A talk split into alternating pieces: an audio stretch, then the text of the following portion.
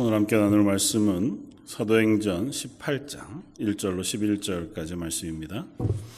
신약 성경 219쪽에 있는 말씀 사도행전 18장 1절에서 11절까지 말씀입니다.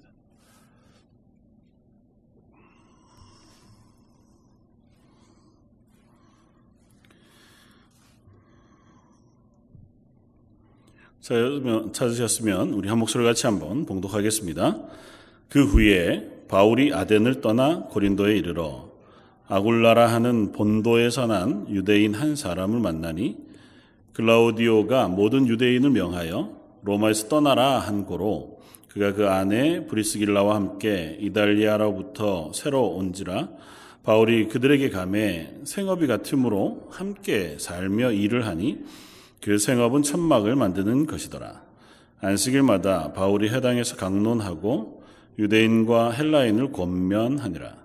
신라와 디모데가 마게도니아로부터 내려오매 바울이 하나님의 말씀을 붙잡혀 유대인들에게 예수는 그리스도라 밝히 증언하니 그들이 대적하여 비방하거늘 바울이 옷을 털면서 이르되 너희 피가 너희 머리로 돌아갈 것이요 나는 깨끗하니라 이후에는 이방인에게로 가리라 하고 거기서 옮겨 하나님을 경외하는 디도 유스도라 하는 사람의 집에 들어가니 그 집은 회당 옆이라 또 회당장 그리스보가 온 집안과 더불어 주를 믿으며 수많은 고린도 사람도 믿, 듣고 믿어 세례를 받더라. 밤에 주께서 환상 가운데 바울에게 말씀하시되 두려워하지 말며 침묵하지 말고 말하라. 내가 너와 함께 있음에 어떤 사람도 너를 대적하여 해롭게 할 자가 없을 것이니 이는 이 성중에 내 백성이 많음이라 하시더라. 1년 6개월을 머물며 그들 가운데서 하나님의 말씀을 가르치니라. 아멘. 어, 오늘 본문 말씀은 사도 바울의 2차 어, 전도 여행, 선교 여행의 어, 그 마지막 어, 거점이 되었던 고린도 교회를 세우고 고린도에서 전도하는 이야기를 쓰고 있는 장면을 저희가 읽습니다. 어, 사도 바울이 어, 빌립보로부터 이 마게도니아로 넘어와서 첫 성인 빌립보로부터 시작해서 어, 복음을 전하다가 어, 쫓겨 어, 유대인들에 의해서 고난을 받고 쫓겨나기 시작하여 도망하고 계속해서 어, 어, 피해 가다가 아테네 아덴이라는 곳까지 갔었더랬습니다. 그리고 아덴에 갔을 때에는 오늘 본문에 나오지만 어, 디모데와 신라라고 하는 사람들은 아직 아테네까지 아덴까지 함께 가지 못했고 그들은 이제 어, 데살로니카와 어, 또 빌립보에 그대로 머물러 있던 어, 와중이었습니다. 사도 바울은 홀로 아테네에서 복음을 증거하다가 오늘 본문에 이제 그곳에서 떠나 고린도로 어, 이르게 되었다. 이제 그렇게 쓰고 있습니다.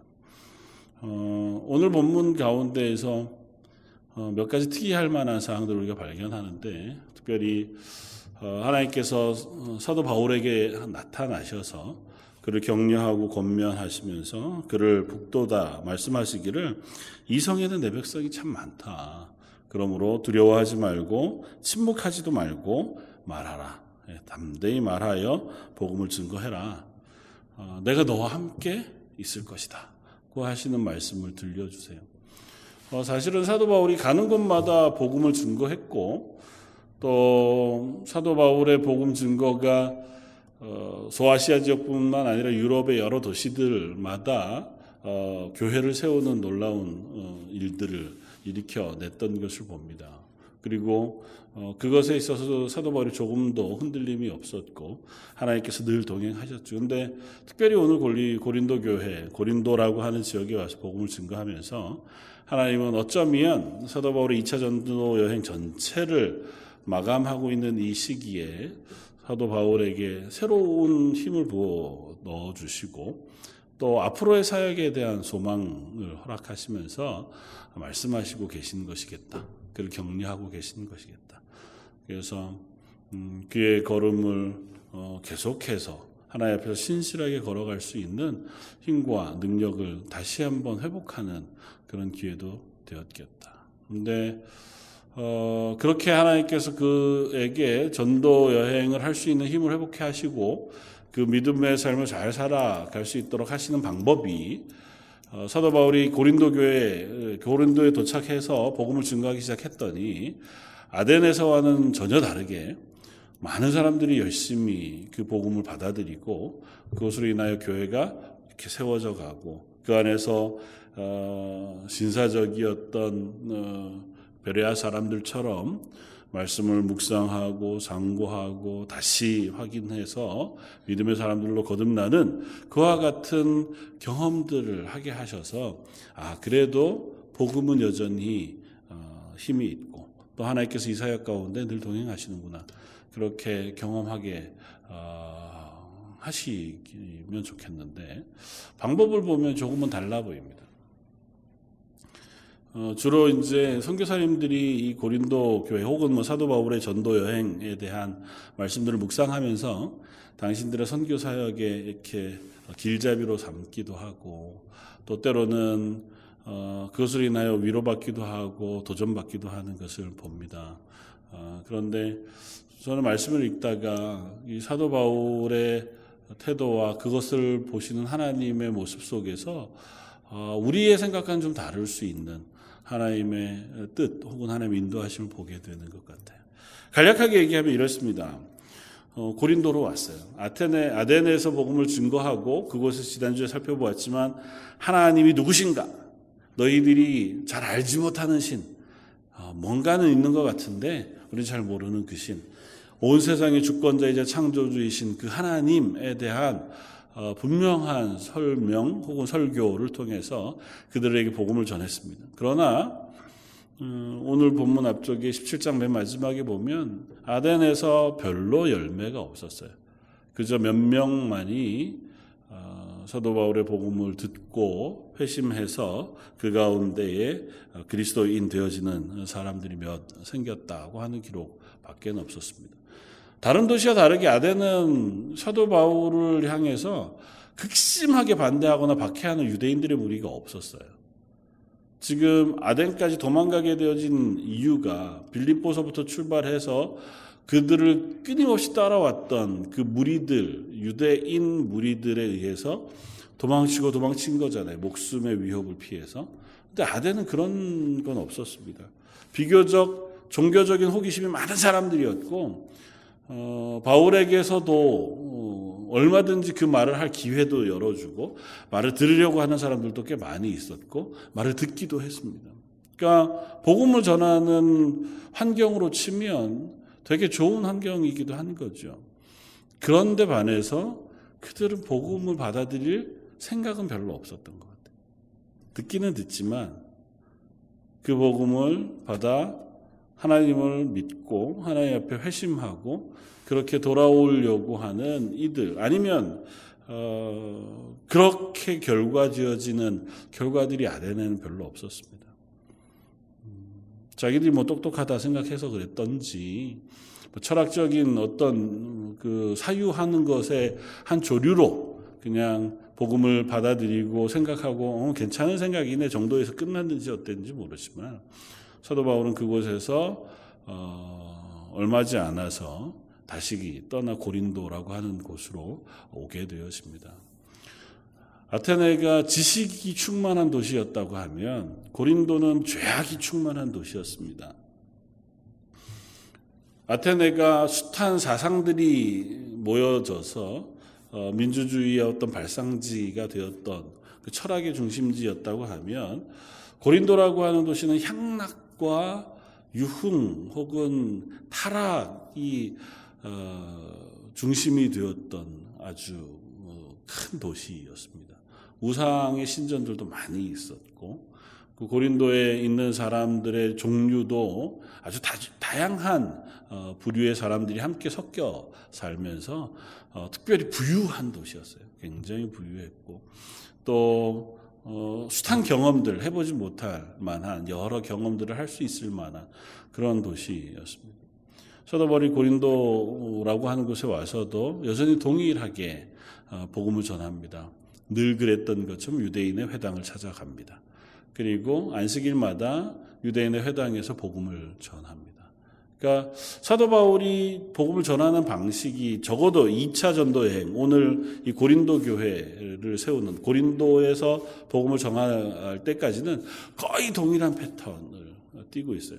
가서 유대인의 회당을 찾고 유대인의 회당에서 자연스럽게 특별히 사도 바울이 랍비로 불릴 만한 그러니까 가마리엘의 문화에서 율법을 배웠던 사람이었기 때문에 그러니까 충분히 유대인들 사이에서는 아 저 사람은 안식일에 회당에 오면 아, 앞에 세워서 말씀을 들을 만한 자격이 있는 사람이었거든요.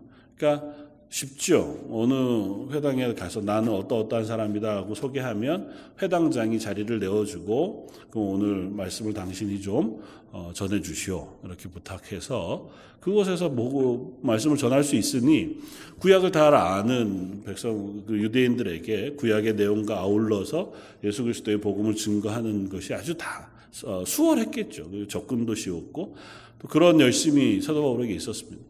그런데 몇 주를 그렇게 유대인의 회당에서 복음을 전했음에도 불구하고 이 유대인들이 회심하는 일이 별로 일어나지 않습니다. 오히려 어, 이 유대인들 사이에서 사도 바울을 향하여 반대하고 대적하는 일이 일어나게 되었습니다. 오늘 본문의 5절, 6절을 보면 이렇게 씁니다. 신라와 디보데가 마게도니아로부터 내려오면 이제 어, 아덴에 있을 때는 못 왔지만 고린도로 돌아오게 되어지니까 헤어졌던 신라와 디모데가 각각 마게도니아 이제 빌립보와 데살로니가에서 어, 이 고린도로 와서 합류하게 되어집니다. 그러니까 동역자 그 선교 팀 자체가 다시 완전체가 된 거죠. 그러면서 사도 바울이 더욱 힘을 냈습니다. 본문은 뭐라고 쓰냐면 하나님의 말씀에 붙잡혀 유대인들에게 예수는 그리스도라 밝히 증언했다 그렇게 씁니다. 그러니까 아주 힘있게 복음 증거하는 에너지를 얻은 거예요. 홀로 증거하던 그 선교 여행에서 함께 동역하는 이들이 함께 와 서로 힘을 내기 시작했으니까 사도 바울이 훨씬 더 힘있게 아마 열심히 복음을 증거한 것 같아 보입니다. 그런데 결과가 여전합니다. 6절에 그들이 대적하여 비방하거늘 그렇게 그들이 대적하여 비방했다. 그 이전에 경험했던 건 똑같은 거죠. 유대인들에게 복음을 전하면 한두 명은 믿고 나머지는 눈이 붉어져서 어떻게든 비방거리를 찾고 어떻게든 이 사도 바울의 일행을 죽이려고 해하려고 그래서 여기서 쫓아내려고 하는 그와 같은 일이 고린도에서 동일하게 일어났습니다. 그러면서 아주 특 제가 보기에는 아주 특이한 문장을 발견하게 돼요. 그 뭐냐면 6절 뒤에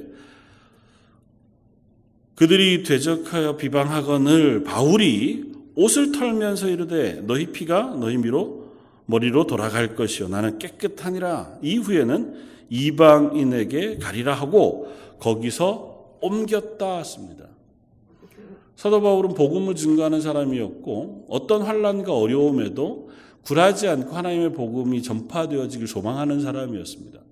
내 평생에 내 생명을 다 걸고 나를 핍박하는 이들이 있고 나를 죽이려 하는 사람들이 있다 할지라도 목숨을 잃는 것을 두려워하지 않고 그들 앞에서 예수 그리스도의 복음을 증거하는 것이 내 사명인 줄 알아. 끝까지 그 복음을 전하는 그 모습이 바울의 모습이잖아요. 근데 고린도에 가서 복음을 증거하는데 앞쪽에 보면 몇 주간 몇 주간 어, 이 안식일마다 회당에 가서 복음을 전했고 나름대로 최선을 다해서 복음을 증거했고 또 유대인뿐만 아니라 헬라인에게도 아마 이 사람들은 회심한 그래서 유대교로 개종했거나 혹은 안식일에 어, 유대인의 회당에 온 사람들일 가능성이 더 높아 보입니다. 그들을 향해서 권면했다. 표현은 권면으로 표현되어 있지만 이건 설교만 한 게 아니고요. 강력하게 예수 그리스도를 믿기를 권한 거예요. 거기에 있으면 안 된다.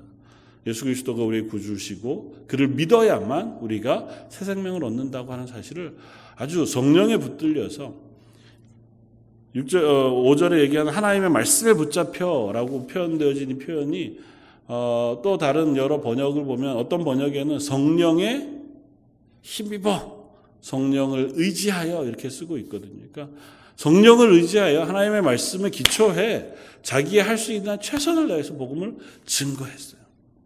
사도 바울 같죠. 근데 반응이 기대치 않은 반응. 뭐 어쩌면 익숙한 반대와 비방.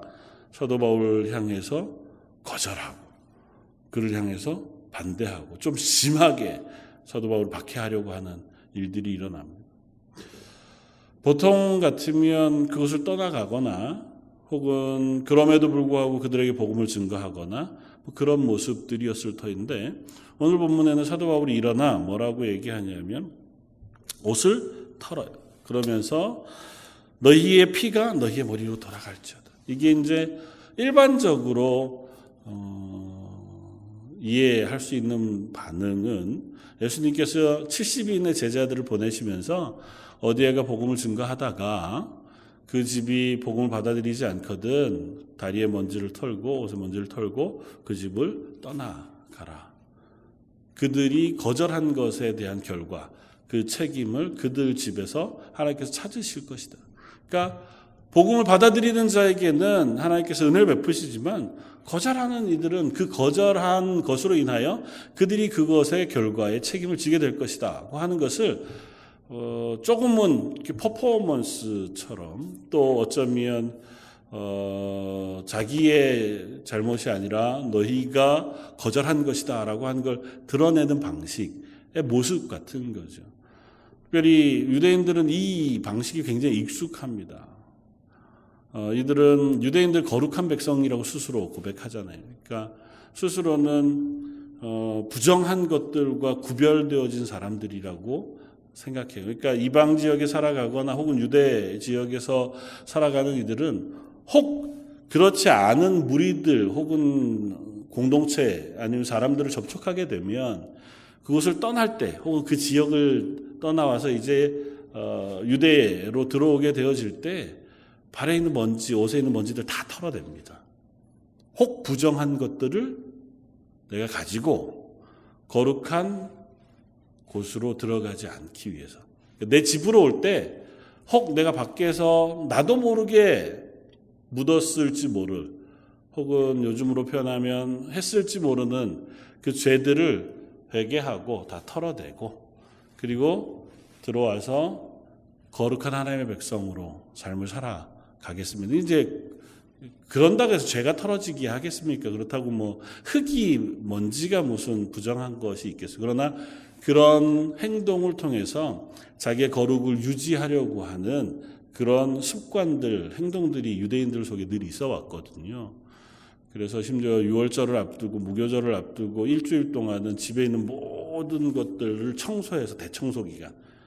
그래서 먼지를 다 털어내서 혹시라도 먼지 속에라도 누룩이 존재해 있다가 우리가 떡을 만드는데 그곳에 누룩이 들어가서 무교병이라고 하는 하나님의 명령하신 순결한 것들을 혹 우리가 어기게 될까 하는 것들을 막는 그런 뭐 삶의 태도들이 있었으니까 그게 익숙한 그들의 모습이었단 말이죠. 그러니까 사도 바울이 이렇게 하는 게 뭔지 안 거죠 그들에게. 내가 하나님의 말씀으로 하나님께서 너에게 명하셔서 어, 복음을 전하고 한 것을 최선을 다해서 증거했다. 내가 할 수 있는 열심을 다했고 또 성령을 의지하여 말씀에 근거하여 내가 너희들에게 복음을 증거했으나 너희들이 거절하 너희들이 받지 않으므로 내가 더 이상은 너희에게 책임이 없다. 그리고는 어떻게 하냐면 그것을 떠나요. 이제는 회당에서 가 복음을 증거하는 것을 멈춥니다. 그리고 7절에 보면 거기서 옮겨 하나님을 경외하는 디도 유스도라 하는 사람의 집에 들어가니 그 집은 회당 옆에 있다. 아마 디도 유스도라고 하는 사람은 유대계 로마인이었던 것 같아요. 디도라고 하는 이름이 로마식 이름이거든요. 마치 바울과 같이. 그러니까 유스도라고 하는 이름은 어, 유대식 이름이니까 이 사람 아마 로마 시민권을 가지고 있는 아마 유대계 사람. 뭐 바울과 비슷한 형태의 사람으로 고린도에 살고 있는 유력한 사람 쯤이었던 것 같고 마침 그 회당 고린도에는 회당이 하나밖에 없었다 그래요 그때 당시에 알려, 어, 전해 내려오기를 그러니까 그 회당 옆에 어느 지역에 살고 있던 그 유수도의 집에 들어가서 그곳에서 복음을 증거하기 시작했습니다. 그리고 오히려 유대인들이 아닌 이제 들으러 오는 유대인들이야 뭐 마다하지 않았겠지만 오늘 고린도 사람들에게 복음을 증거했는데 그것이 놀라운 은혜를 일으켜서 고린도의 유수한 사람들이 예수 그리스도를 구주로 영접하고 복음이 그들에게 전파되어지는 일이 일어납니다. 8절 또 회당장 그리스보가 온 집안과 더불어 주를 믿음에 수많은 고린도 사람도 듣고 믿어 세례를 받았다. 제일 유력한 사람 회당장 그리스보라고 하는 사람. 이 사람에게는 사도 바울이 어, 세례를 주어요 실제로. 사도 바울이 고린도에서 세례를 직접 준 사람이 거의 없는데 이 그리스보에게만은 그 가정에게만은 세례를 주어요. 왜냐하면 상징적인 의미가 있어서. 회당장이라고 하는 자리가 굉장히 유대인들 사이에서 유력한 자리거든요. 그러니까 전체 유대인 공동체 안에 리더급이 되어지는 그 가정이 회심하여 예수 그리스도를 주로 영접한 것이 유대인 사회에 조금은 선한 영향력을 미칠 수 있겠다 생각이 되어져서 그에게 세례를 베풀고 그가 예수 그리스도를 주로 영접하게 되어지고 그 외에 고린도 사람들로 표현되진 걸 보면 유대인들이라기보다는 이방인 중에 고린도 도시에 살아가던 많은 사람들이 예수 그리스도를 주로 영접하고 세례를 받았다. 그래서 나중에 고린도서를 보면 고린도 교회에 어, 여러 분파가 있잖아요. 나는 베드로파다, 혹은 나는 바울파다, 나는 아볼로파다. 그랬던 이유가 그 안에 구성원들이 각기 달랐기 때문에 그래요. 유대인으로 구성되어진 사람들 아마 주로 베드로파다 그랬던 사람들이 그런 사람들이었을 것이고 나머지는 각기 뭐 헬라 사람, 로마 사람 이런 사람들이 섞여서 한 교회를 이루고 있으니 아마 그들 사이에 연합이 더 어려워 보이기는 합니다. 어쨌거나 이 일을 인하여 오히려 고린도에는 큰 복음의 부흥이 일어나고 많은 사람들이 예수 그리스도를 받아들이게 되어집니다. 읽으면서 이런 질문을 합니다. 어, 모든 복음을 증거하는 것이 일반적이지는 않지만 유독 여기에서 사도 바울이 전한 복음과 태도 그리고 그 결과가 어, 우리가 익숙히 기대할 만하거나 생각할 만한 것 같아 보이지 않는다는 거죠.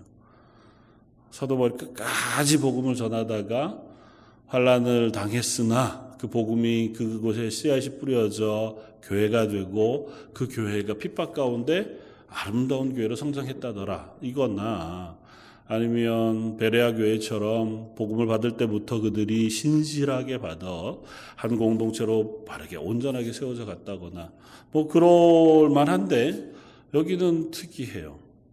너무 복음을 거절하는 무리들이 있었고 사도 바울도 그들 앞에 냉정합니다. 그래 니들이 받기 싫다면 됐다. 난 더 이상 너희들에게 책임이 없다. 어, 복음 전하는 사람의 자세 같아 보이진 않는. 그랬는데 오히려 그 일 이후로 이방인들에게 복음을 내가 전해야겠다. 그러고 간 그곳에서 훨씬 더 많은 사람들이 예수 그리스도를 주로 영접하고 교회가 돼요. 그리고 그것이 크게 하나님의 복음을 확장하는 이유가 됩니다. 그리고 뒤에 우리가 읽어보았던 것처럼 사도 바울이 그 곳에서 1년 6개월 이상을 유하면서 고린도 교회를 세워가요. 아마 처음 믿은 이들에게 복음을 증거할 뿐만 아니라 이미 교회로 세워진 이들에게 말씀으로 양육하는 귀한 기회를 삼았겠죠. 어, 이런 것을 보면서 저는 한 가지 생각을 합니다. 하나님의 말씀의 증거, 그리고 하나님의 구원의 계획은 우리의 상식과는 혹 다를 수 있겠다. 하나님의 뜻 가운데 예수님의 말씀을 증거하실 때마다 하셨던 들을 귀 있는 자는 들을지어다. 말씀하셨던 것처럼 우리는 기대하기에 아 이곳에서는 뭔가 일이 일어나겠지. 아니면 이들에게는 복음이 증거되어지겠지. 저들은 복음을 받겠지. 혹은 그런 것을 통해서 아 이 과정을 통과하는 걸 보니 이곳에는 분명히 하나님의 놀라운 일들이 있겠지 하는 우리의 상식적인 기대가 있고 어, 저 사람은 전혀 예수 못 믿겠는데 몇 번 내가 복음을 증거하는데도 받아들이지도 않고 쉽지 않고 야 저렇게까지 거절하는데 혹은 저렇게까지 살아가는데 어, 복음이 들어질까? 우리들의 판단과 다르게 하나님은 하나님의 계획을 가지고 하나님의 뜻에 따라 하나님의 사람들을 부르신다는 것. 하나님께 사도 바울이 이방인들에게 가 그들에게 복음을 전하자 그날 저녁에 나타나십니다. 9절 밤에 주께서 환상 가운데 바울에게 말씀하십니다. 두려워하지 말며 침묵하지 말고 말해라. 내가 너와 함께 있을 것이다. 그러므로 어떤 사람도 너를 대적하여 해롭게 할 자가 없으니 이는 이 성에 내 백성이 많음이라. 대적이 없어지지는 않을 거예요. 여전히 유대인들로부터 시작된 비방과 그를 향한 대적의 무리들은 있을 거예요. 그러나 그들이 너를 해하지는 못할 거예요. 왜냐하면 이 성에 내 백성이 아직도 많이 있기 때문에. 네가 보기에는 혹은 판단하기에는 누구인지 잘 알지 못할 그들이지만 하나님의 백성으로 택하신 이들이 이 성에 아직 많이 있으므로 그들에게 복음이 전파될 때까지 그들에게 예수 그리스도의 십자가의 복음이 나뉘어질 때까지 너를 해할 사람들이 없을 것이다. 그 반대가 아무리 극심하다 할지라도 내가 너를 보호하여 그 복음을 증거하는 일꾼으로 이 교회 가운데 세울 것이다. 하나님 우리를 이 땅 가운데 그리스도인으로 세우시고 하나님의 사람으로 살아가게 하실 때에 우리는 늘 우리의 기대나 상식에만 어, 합당하게 하나님의 뜻이 이루어지거나 혹은 하나님의 일들이 일어나지 않는다는 사실들을 기억해야 합니다. 물론 그렇다고 해서 우리가 사도 바울과 같이 복음 몇 번 전하고 안 받아들이면 옷을 털고 야 이제 난 할 거 다 했으니까 넌 이제는 뭐 그러라는 의미는 아니. 그렇다기보다 하나님은 온 세상 모든 사람들을 구원하시기를 원하세요. 성경이 누차 얘기하고 있지만. 그러나 그렇다고 해서 모든 사람들이 다 구원받는 사람이 되는 것은 아니기도 합니다. 누구를 택하셨는지 우리는 알 수 없습니다. 그렇기 때문에 우리는 모든 이들이 하나님이 택하신 이들이라고 생각하고 그들에게 예수 그리스도의 복음을 증거하기도 하고 그들 앞에서 예수 그리스도의 향기를 드러내기 위해서 그리스도인을 살아내 가기도 하고 내 삶의 고백과 내 말의 고백을 통하여 하나님이 살아계시다, 하나님이 우리의 구원자가 되신다는 것을 증거할 어, 책임이 우리에게 있는 것이 분명합니다. 그러나 우리가 기대하는 것과 생각하는 것과 우리가 판단하는 것과는 다르게 우리의 삶의 모양이 이끌어져 갈 수도 있고 또 우리의 걸음이 인도되어져 갈 수 있다고 하는 사실도 우리가 잊지는 말아야 할 줄 압니다. 말씀을 통해서 우리가 확인하게 되는 것은 이 사도 바울이 가는 곳마다 참 독특하고 참 다른 사람들을 만나고 있구나. 그럼에도 불구하고 사도 바울은 자기에게 맡겨진 사명, 복음 증가하는 사명 앞에 참으로 신실하게 그 걸음을 걷는 사람이었구나. 우리에게 사도 바울과 같은 그 사명을 다 감당하라. 그렇게 말씀 하고 또 우리가 그런 것을 감당할 만한 힘은 없지만 그러나 우리가 본받을 만하다. 우리가 그리스도인으로 이 땅을 살아갈 때에 사도 바울과 같이 하나님 부르신 부르심 앞에 흔들리지 않고 꾸준하게 그 걸음을 걸어가는 모습은 기꺼이 우리가 본받을 만하다. 저와 여러분들이 그리스도인으로 살아가면서 때로는 반대가 있고 때로는 실패가 있고 때로는 흔들릴만 하고 때로는 내 생각과 다르다 할지라도 우리가 걷는 걸음을 믿음으로 그리스도인으로 걸어갈 수 있는 저와 여러분들이었으면 좋겠습니다. 그것이 바로 당장 하나님으로부터 어, 주어지는 복을 경험하게 되거나 또 바로 당장 그것의 반응으로 좋은 결과들이 일어나고 또 좋은 결과들을 우리가 만나게 되지는 못한다 할지라도 낙심하지 말고 그 길을 우리가 함께 걸어갈 수 있는 사람들이 되었으면 좋겠다. 사도 바울이 어느 곳에 가든 또 회당에 가서 유대인들에게 또 복음을 전하고 여전한 반대에 부닥쳤음에도 불구하고 자기의 사명을 포기하지 않고 그 길을 걸어가고 있는 것처럼 저 여러분들도 그저 이 땅을 살아가는 동안 매일매일 그리스도인으로 오늘 하루를 제가 살겠습니다. 그 고백하는 고백을 담아서 그 걸음을 걸어갈 수 있는 저 여러분들이었으면 좋겠습니다. 두 번째 이 말씀을 통해서 하나 더 확인하게 되는 것은 그런 걸음을 걷는 우리들을 하나님께서 결코 내버려 두시지 않는다는 것입니다. 바울이 어느 곳에 있든지 어떤 자리에 있든지 하나님 늘 그와 함께 하셨습니다. 오늘 말씀을 통해서 예수님께서 부활 승천하시면서 제자들에게 하셨던 말씀, 구약의 이스라엘 백성들을 향하여 또 선지자나 하나님이 부르신 이들을 향하여 하나님께서 직접 찾아오셔서 말씀하셨던 그 말씀. 두려워하지 말라. 내가 너와 함께 함이니라. 놀라지 말라. 내가 너의 하나님이 됨이니라. 하나님께서 늘 말씀하셨던 것처럼 사도 바울에게 동일하게 말씀하십니다. 사도 바울이 지금 가장 힘들 때도 아니고 가장 두려움을 겪고 있을 때도 아니지만 하나님은 적절한 때에 사도 바울에게 찾아오셔서 그를 때로는 감옥에서 꺼내시기도 하고 또 때로는 위로하시기도 하고 또 그를 하나님께서 어, 그 길을 인도하셔서 내가 너와 함께 한다. 어려운 일은 닥칠 수 있다. 그러나 그것이 너의 그 길을 막을 수는 없다고 하는 사실을 알려주고 있는 그 모습을 봅니다. 저 여러분들이 그리스도인으로 살고자 할 때, 이 땅에 하나님의 백성으로 살아가고자 할 때, 때로는 우리에게 어려움이 닥칠 수도 있고, 혹은 내가 기대하지 못한 곳으로 걸어갈 수는 있을지라도, 하나님이 여전히 우리에게도 동일하게 말씀하시는 줄 압니다. 두려워하지 말아라. 내가 항상 너와 함께 있을 것이다. 하나님은 저와 여러분들에게 그와 같이 위로하시면서 격려하시기를 원하시는 줄 압니다. 그래서 저희에게 네가 걷는 그 걸음 보이지 않아도 내가 너와 함께 하니 힘을 내고 용기를 내어라 말씀하신 하나님 그 하나님이 저와 여러분들의 하나님이신 줄 믿습니다. 마지막으로 사도 바울에게 격려해 말씀하시면서 침묵하지 말고 말하라. 두려워하지 말고 침묵하지 말고 말해라. 하나님께서 함께 하시겠다 말씀하시면서 사도 바울에게 기대하신 것은 증인의 삶이었습니다. 그리스도인의 삶이라고 하는 부르심 역시 증인으로 살아가는 삶인 줄 믿습니다. 우리가 만나는 이들 앞에 예수 그리스도가 누구신가를 증거하고 혹은 예수 그리스도의 살아계신가 나의 구주 되심을 고백하고 그 고백이 내 삶을 통해서 내 말을 통해서 드러나고 확산되어지기를 하나님께서 명하시는 줄 믿습니다. 우리에게 두려워하지 마라.